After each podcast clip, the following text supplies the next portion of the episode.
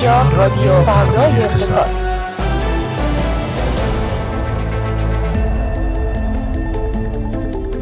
روزتون بخیر. در این ساعت به صورت زنده با شما ایم از تهران. خیابان الوند استودیوی فردا اقتصاد با رادیو فردا اقتصاد. خوش آمدید خانم ها آقایان. فردا اقتصاد امروز رو با من علی تسلیمی و من فاطمه رجبی. شنونده باشید. تازه ترین جزئیات درباره درگیری در غزه و سرزمین های اشغالی. مهاجرت سالانه ده هزار کادر پزشکی از کشور ادعای یک نماینده مجلس. جیم جوردن رئیس مجلس نمایندگان آمریکا شد. ترک تحصیل پسران رکورد زد. درخواست فدراسیون های ایران و عربستان از AFC برای برگزاری بازی سپاهان و الاتحاد. سازمان حمایت گارانتی خودرو دو ساله شد. تصمیم گیری مجلس درباره زمین های بدون استفاده دولتی.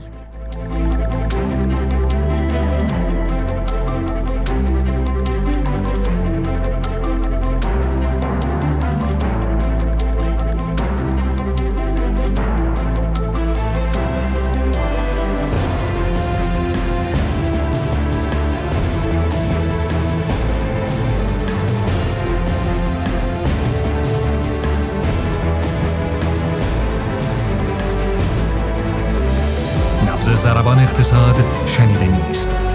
در رادیو فردای اقتصاد.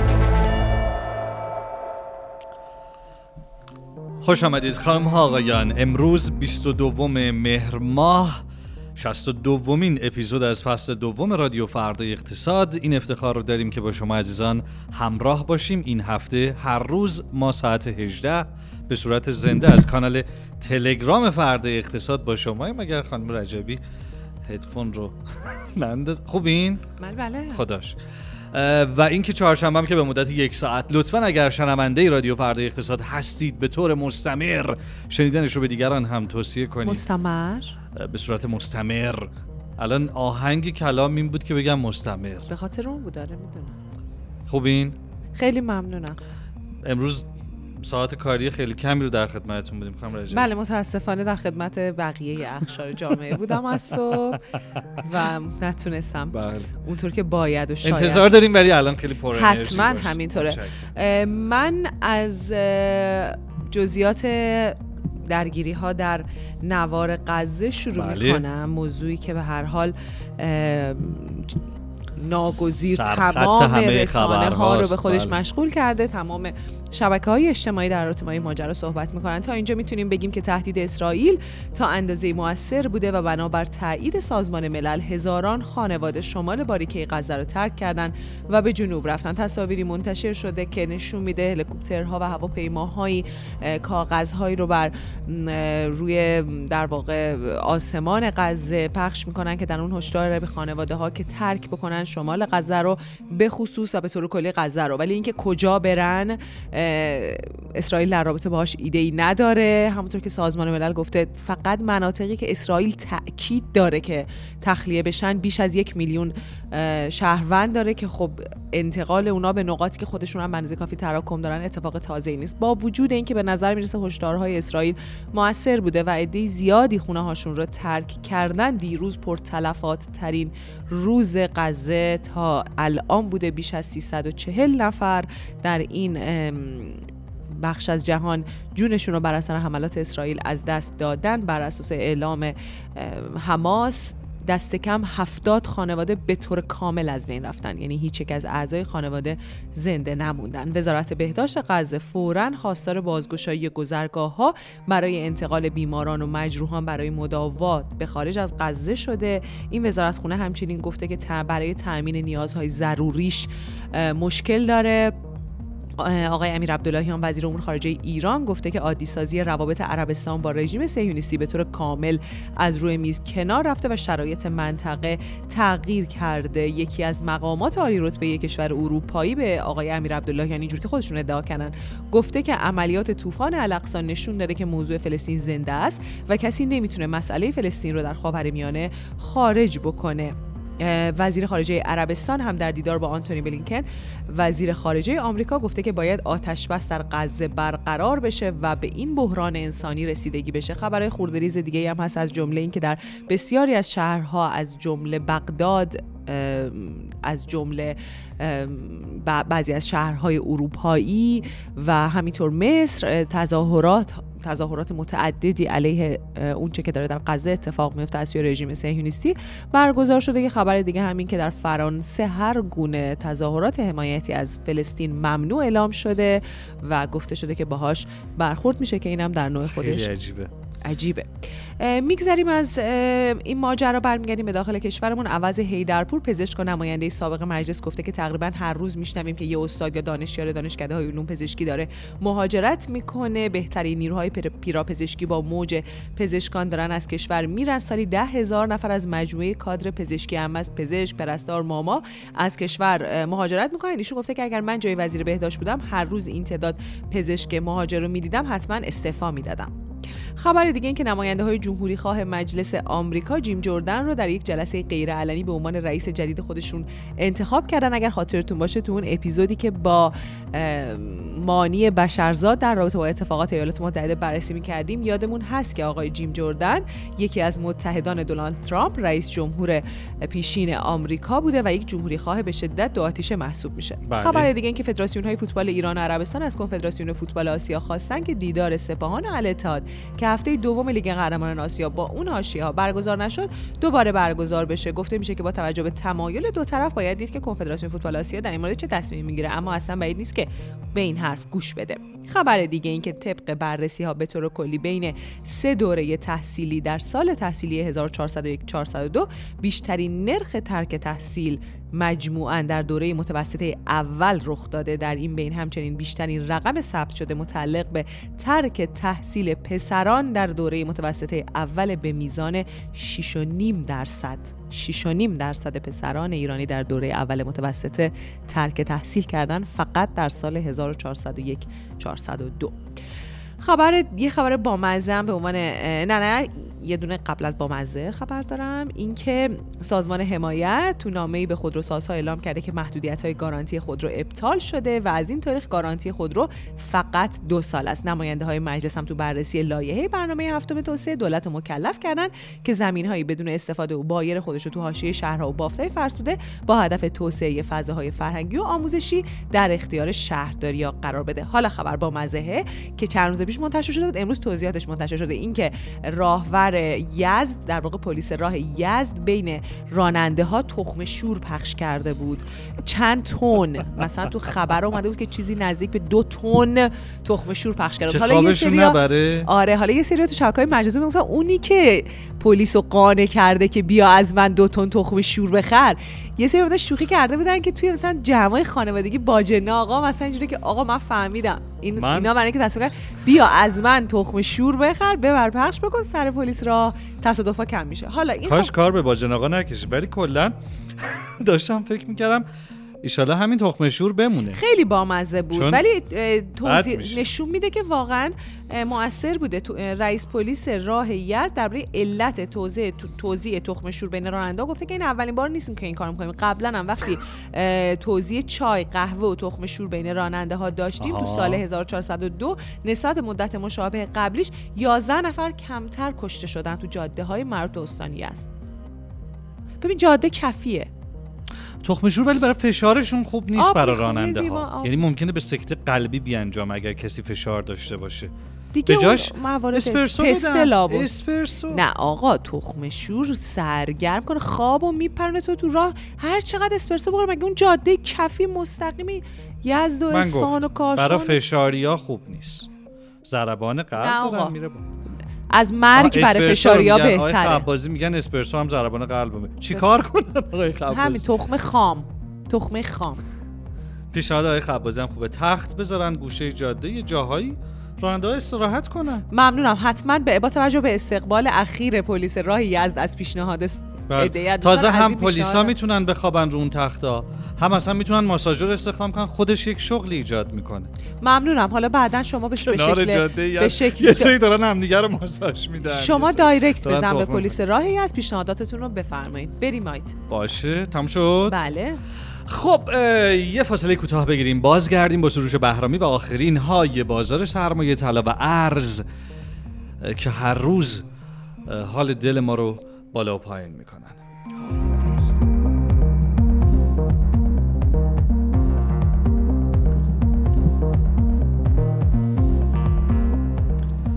سروش سلام. سلام عصرتون بخیر. خب واسه اینکه حال دلت بدتر از چیزی که هست بشه بگم که بورس تهران امروز هم خیلی حال بدی داشت. واقعا اصلا انتظار نمی‌رفت انقدر ما واکنش بدی ببینیم. نمی‌دونم نسبت به چی اما از همون ابتدای معاملات یه شروع شاید به تخم شور بوده شاید واقعا چه ناراحت شدم به ما تخم شور ندادن پای تابلو بشیم خبری نیست که.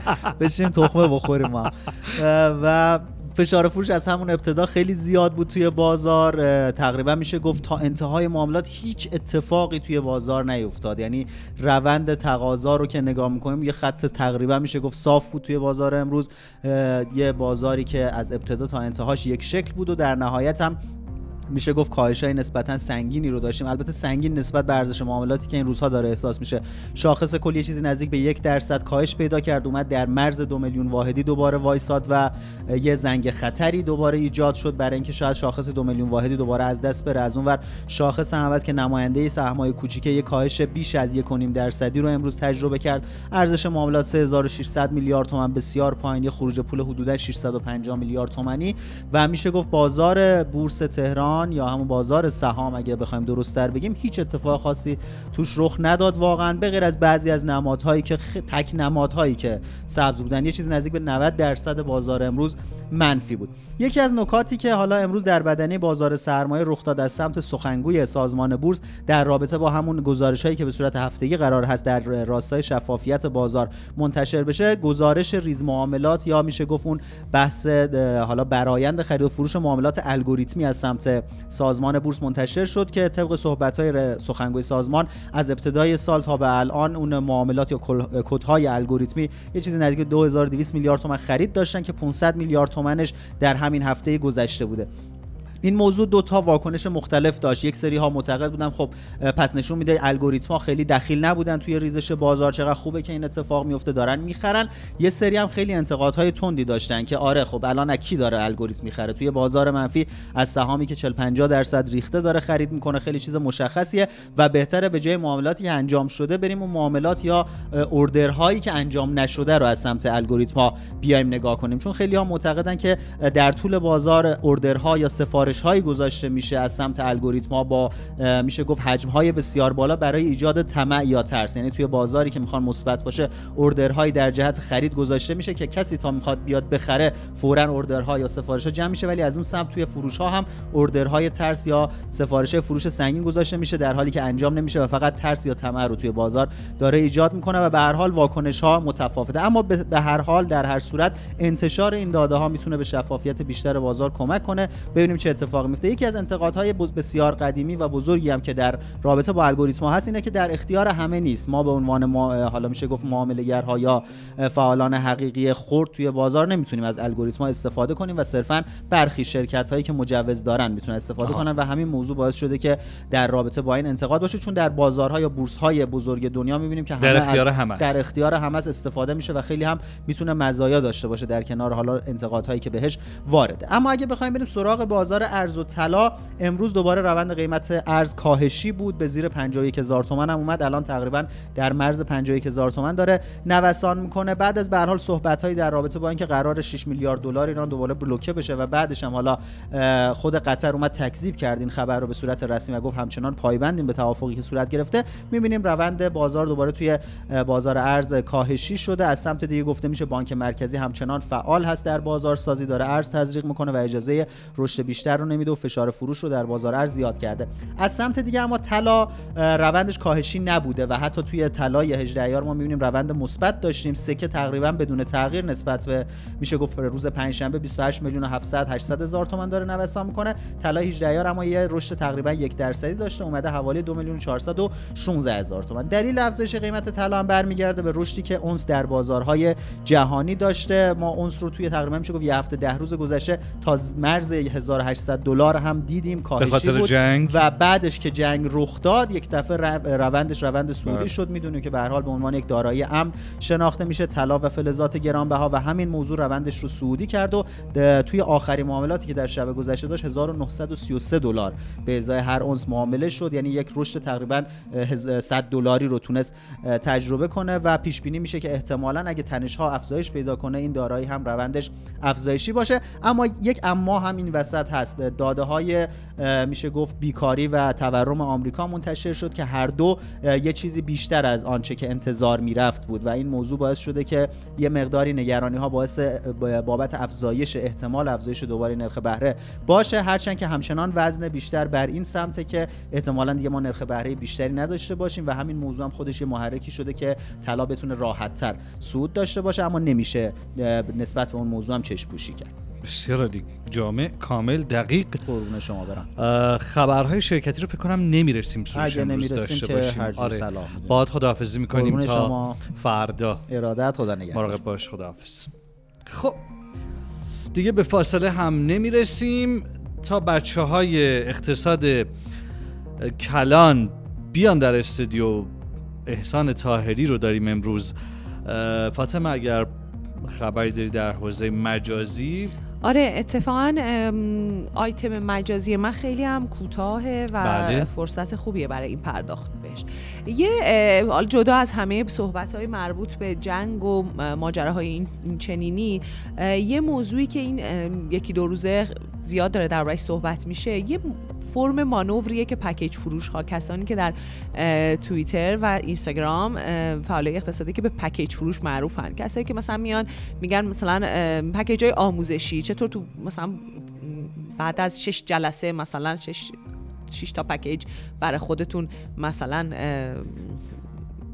پورتفولیوی عجیب غریب داشته باشید و مثلا six pack داشته آره. یا اینکه مثلا خیلی پولدار بشید و چی بخرید چی بفروشید چه کی بخرید این پکیجا خب کسایی که این پکیجا رو منتشر می‌کنن خیلی نیاز دارن که مانور بدن روی موفقیت خودشون دیگه وگرنه که آدما میگن تو اگه خیلی پکیج فروشی پکیج خودت کو.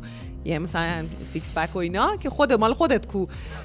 برای همین اونا باید نشون بدن که خیلی پکیج فروشن. بله. پکیج فروش موفقی هم هستن. بله. اینه که مثلا خیلی وقتا میان میگن که بفرمایید ببینید این مثلا نتیجه این کار ما بود و اینطوری مثلا من موفق شدم و اینجا داشتم این پروژه رو انجام می‌دادم یه پروژه مثلا 500 هزار میلیاردی بود و این حرفای خب. عجیب غریب خیلی اومدن یه فعالیتی رو انداختن که بیاین تک تک اینا رو معرفی کنیم ببینیم مالیاتشون رو میدن دارن اینقدر درآمد کسب می‌کنن اینقدر اینقدر معروفن خوبه. اینا؟ آره خیلی معروف. نیستم نه خیلی. معروفن بین اهلش اه. بعد دیگه گفتن آقا بیاین ببینیم که اینا ما پکیج فروشن یا. این پکیج فروش ها مالیاتشون رو میدن مالیاتشون یا رو؟ میدن خب شما که ادعا می‌کنی اینقدر سود کردی از مثلا توی 6 ماه اینطوری موفقی مالیاتتو دادی سازمان امور مالیات ببین ببین این مالیاتشو داده این خودش سند دیگه بیا این ما این پول داره بیا اظهارنامه هاشو ببین شاید کم اظهاری کرده و این کارا حالا یکی یکی خیلی از این پکیج فروشا اومدن مثلا استوری می‌زنن که ما فقط استاد دانشگاهیم مثلا ما هیچ فعالیت اقتصادی نداریم. یکی یکی دارن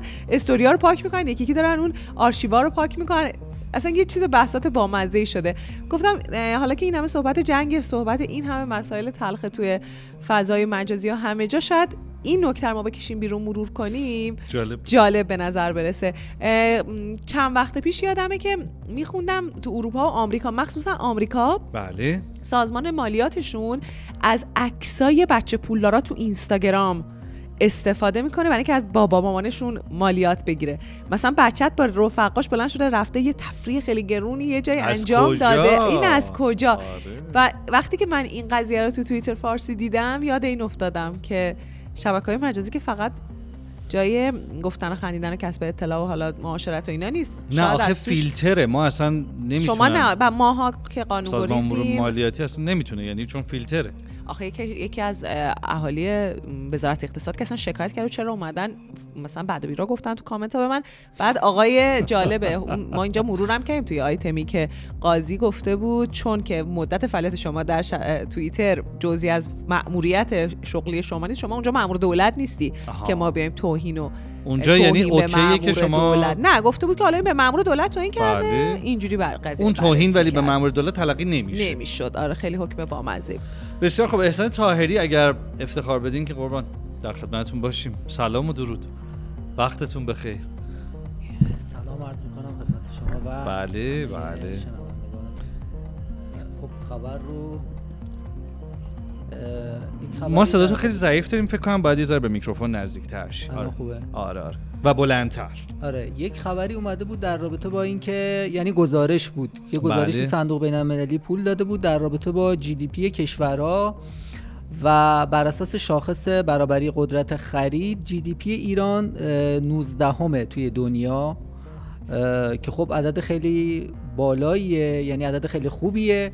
و می‌خوام بررسی کنیم که خب حالا این GDP برابری قدرت خرید یا اصطلاحاً PPP که بهش میگن؟ GD P برابری قدرت خرید P آره. PP معنیش چی میشه این؟ ببینید این در واقع شاخص میاد و بر اساس یک سبد کالا و خدمات توی کشورهای مختلف میاد قیمت اینها رو در نظر می‌گیره و بر اساس اون قیمتی که از این عدد به دست میاد GDP کشورها رو تبدیل می‌کنه و مثلا برای ایران دلاری که توی در واقع این GDP برابری قدرت خرید به دست میاد حدود 8000 تومنه. یعنی نشون میده که در واقع قیمت کالا و خدمات رو توی اون کشور ارزون تر می‌کنه و باعث میشه GDP دلاری کشور بالا بره. مثلا GDP دلاری ایران با شاخص برابری قدرت خرید 1600 میلیارده در حالی که ساده یعنی همون به قیمت جاریش حدود 300 شما اصلا میگیر 400 میلیارد داره. یعنی چهار برابر میشه با برابری قدرت خرید. اما حالا این شاخصه در واقع اشکالاتش چیه خوبیاش چیه؟ یکی از مواردی که این داره اینه که توی کشورهایی که معمولا یارانه های خورده بیشتره خب طبیعتا باعث میشه که قیمت کالا خدمات توی این کشورها پایین تر بیاد و این شاخص برابری قدرت خرید براشون بیشتر بشه. مثلا یک کشوری مثل مصر GDP برابری قدرت خریدش هم حول و حوش ایرانه.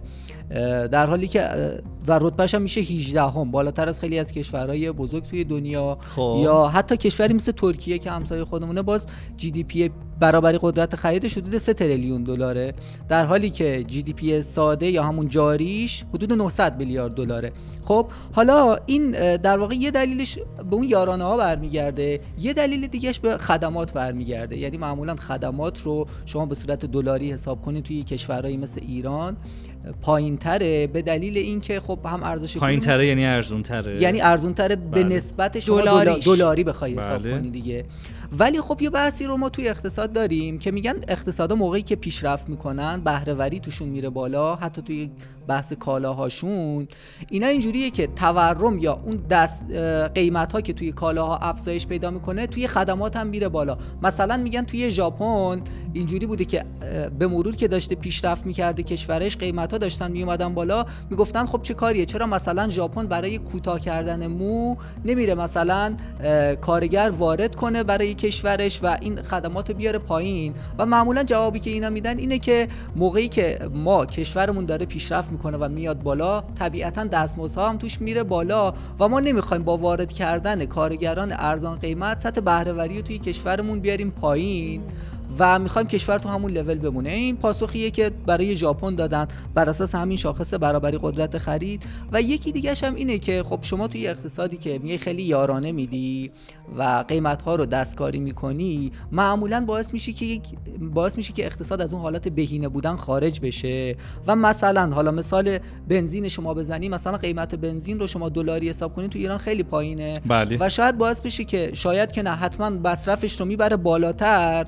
و این مصرف بالاتر باز خودش رو یه جا تو جی دی پی نشون میده دیگه. یارانه های دیگه هم در کنارش هست. مثلا شما قیمت آب رو هم بخوای در نظر بگیری بله. مثلا توی ایران تقریبا رایگان دیگه. باعث میشه مصرفش بره بالاتر. همینجوری شما می‌تونی این رو به موارد دیگه هم تعمین بدی که شما یه دستکاری توی قیمت ها داری انجام میدی درسته. در خلال یه یارانه ای باعث میشه که اون مصرفه بره بالاتر ولی لزوما بهینه نباشه و این جی دی پی برابری قدرت خرید داره اینو نشون میده ولی لزوما بهینگیشو نشون نمیده. بهینگیشو کجا می‌تونیم ببینیم توی اون جی دی پی جاری, جاری. آره که کشورهایی که بالاهن کیان مثلا تو اون کشورها رفاه چجوریه و حالا می‌تونیم بعدش نتیجه بگیریم که خب این اقتصادی که اینجاه آیا وقتی PPP ش پایینه GDP جاریش بالاه این چه اتفاقی این وسط افتاده درست. و کدوم کشورن که هر دوشون بالاه بله. چقدر جالب. ما هر وقت از این گزارش ها داریم من به این فکر می‌کنم که چقدر عدد و رقم به شکل خالص بدون تفسیر بدون اینکه ما این ورش رو ببینیم اون ورش رو ببینیم می‌تونه گمراه کننده باشه واقعا. و یه نکته دیگه هم اینه که باز سرانه اینا هم که نگاه کنیم باز فرق می‌کنه دیگه. یعنی شما جی دی پی یه کشوری که جمعیتش 80 میلیونه با اونی که جمعیتش ده میلیونه باز فرق می‌کنه دیگه. اگه جی دی پیشون برابر باشه برای اونی که جمعیتش کمتره طبیعتا باید رفاه بالاتری هم داشته باشه دیگه. متشکرم. خواهش می‌کنم. احسان. برای مطالعه گزارش هایی تا همین اندازه تخصصی به سرویس اقتصاد کلان فردای اقتصاد مراجعه این کنید گزارش شما می‌دونین خوبیش چیه؟ سخته. جلوی سوء استفاده گرایی که ممکنه بخوان بیان با این عدد رقم ها چیزهایی رو که خوب نیست خوب جلوه بدن یا حتی بالعکس چیزهایی رو که بد نیست بد جلوه بدن می‌گیرید.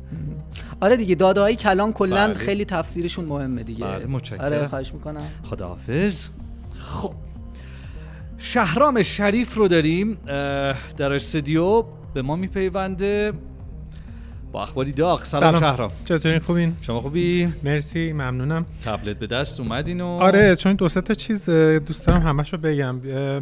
روز پنجشنبه احتمالاً می‌دونی که شرکت استارلینک اعلام کرد که بر... یه برنامه زمانبندی اعلام کرد برای اینکه گوشی های در واقع سیستم اینترنت ماهواره‌ای استارلینک رو در واقع می‌خواد وصلش کنه به گوشی های تلفن همراه عادی. یعنی تلفن های هوشمندی که یعنی فقط دیگه 4G رو دیش نمی‌خواد؟ نه در واقع این سیستم در واقع دیگه دیش نمی‌خواد و این به یه شکلی حتی مثلا خب البته به دو نوع اینو می‌خواد ارائه بده تا اینجا که ما می‌دونیم. خب. یک نوعش این هستش که میاد با اپراتورهای محلی که در واقع وجود دارن توی کشور صحبت می‌کنه مثل و- همراه اول و ایرانسل مثلا نه تو کشورهای دیگه. آها. ایران که خب این کار انجام نمیده ولی مثلا ولی اگه بیاد در ایران مثلا باید با اینا وارد آره میاد به مثلا همراه اول یا ایرانسل میگه که ما می‌خوام بریم توی مثلا فلان روستا مثلا که شما مثلا پوشش ندارین.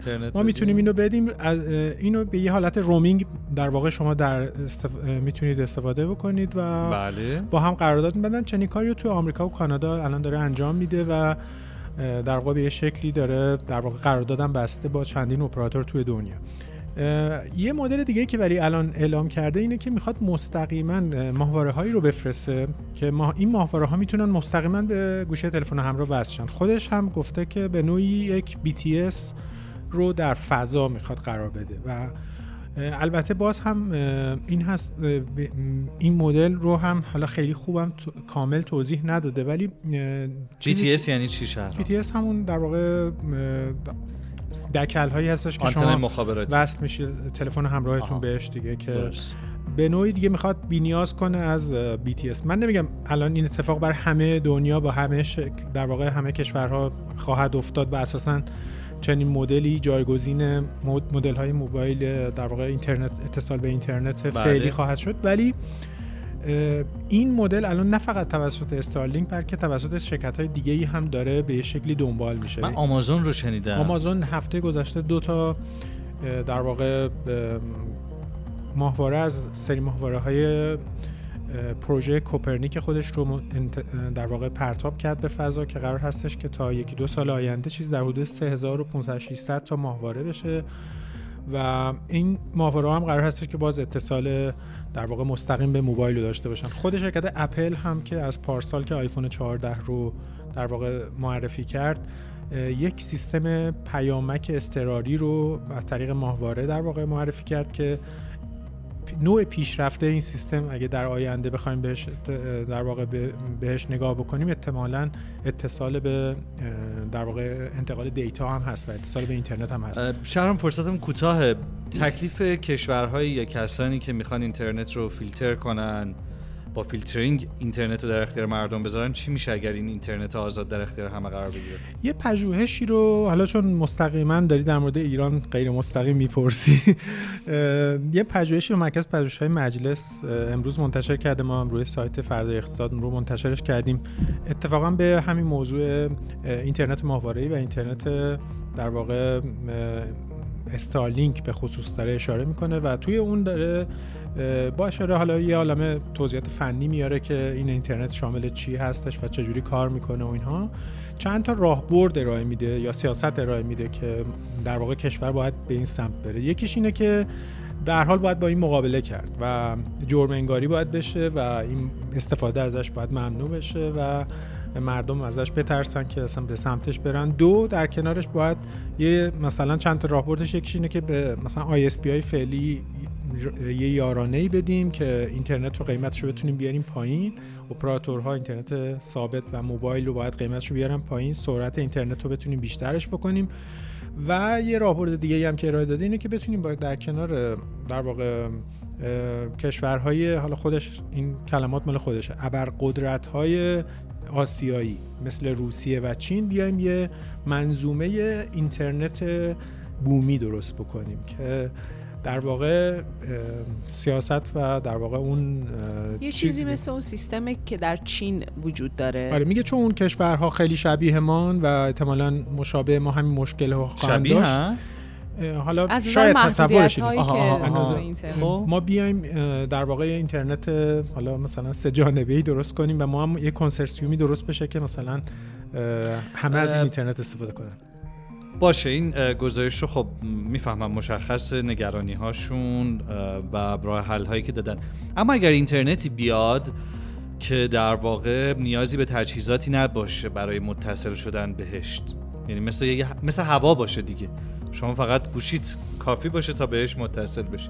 اون وقت چه اتفاقی میفته اصلا این راهکارها این گزارش خب قبل از این خبر مربوط به یه همچین اتصال استارلینک به گوشی های تلفن همراه مردم هستش جهان توی جهان هست.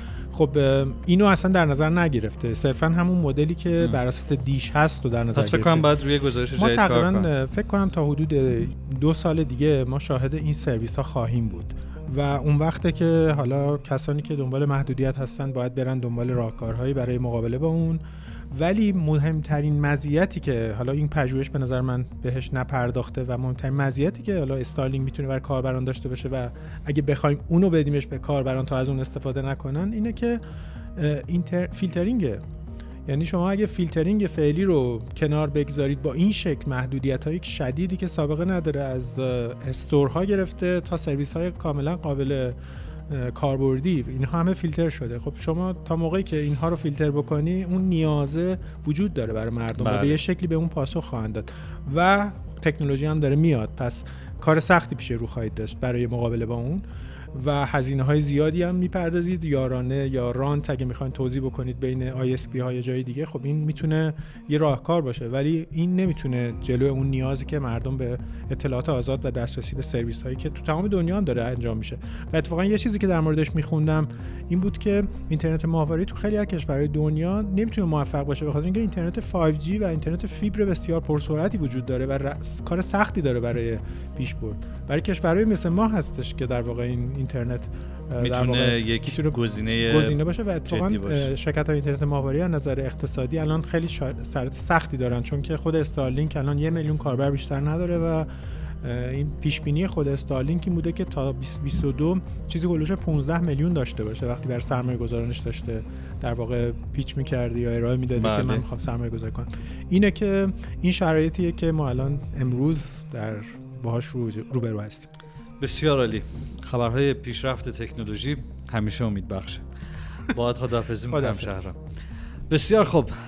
خوش وقت بودیم که امروز هم همراهتون بودیم با اپیزود 62 رادیو فردا اقتصاد. باز هم تکرار می‌کنم اگر شنونده مایید لطفا شنیدن ما رو به دیگران هم توصیه کنید. تا فردا رأس ساعت 18 شب روزتون خوش. خداحافظ.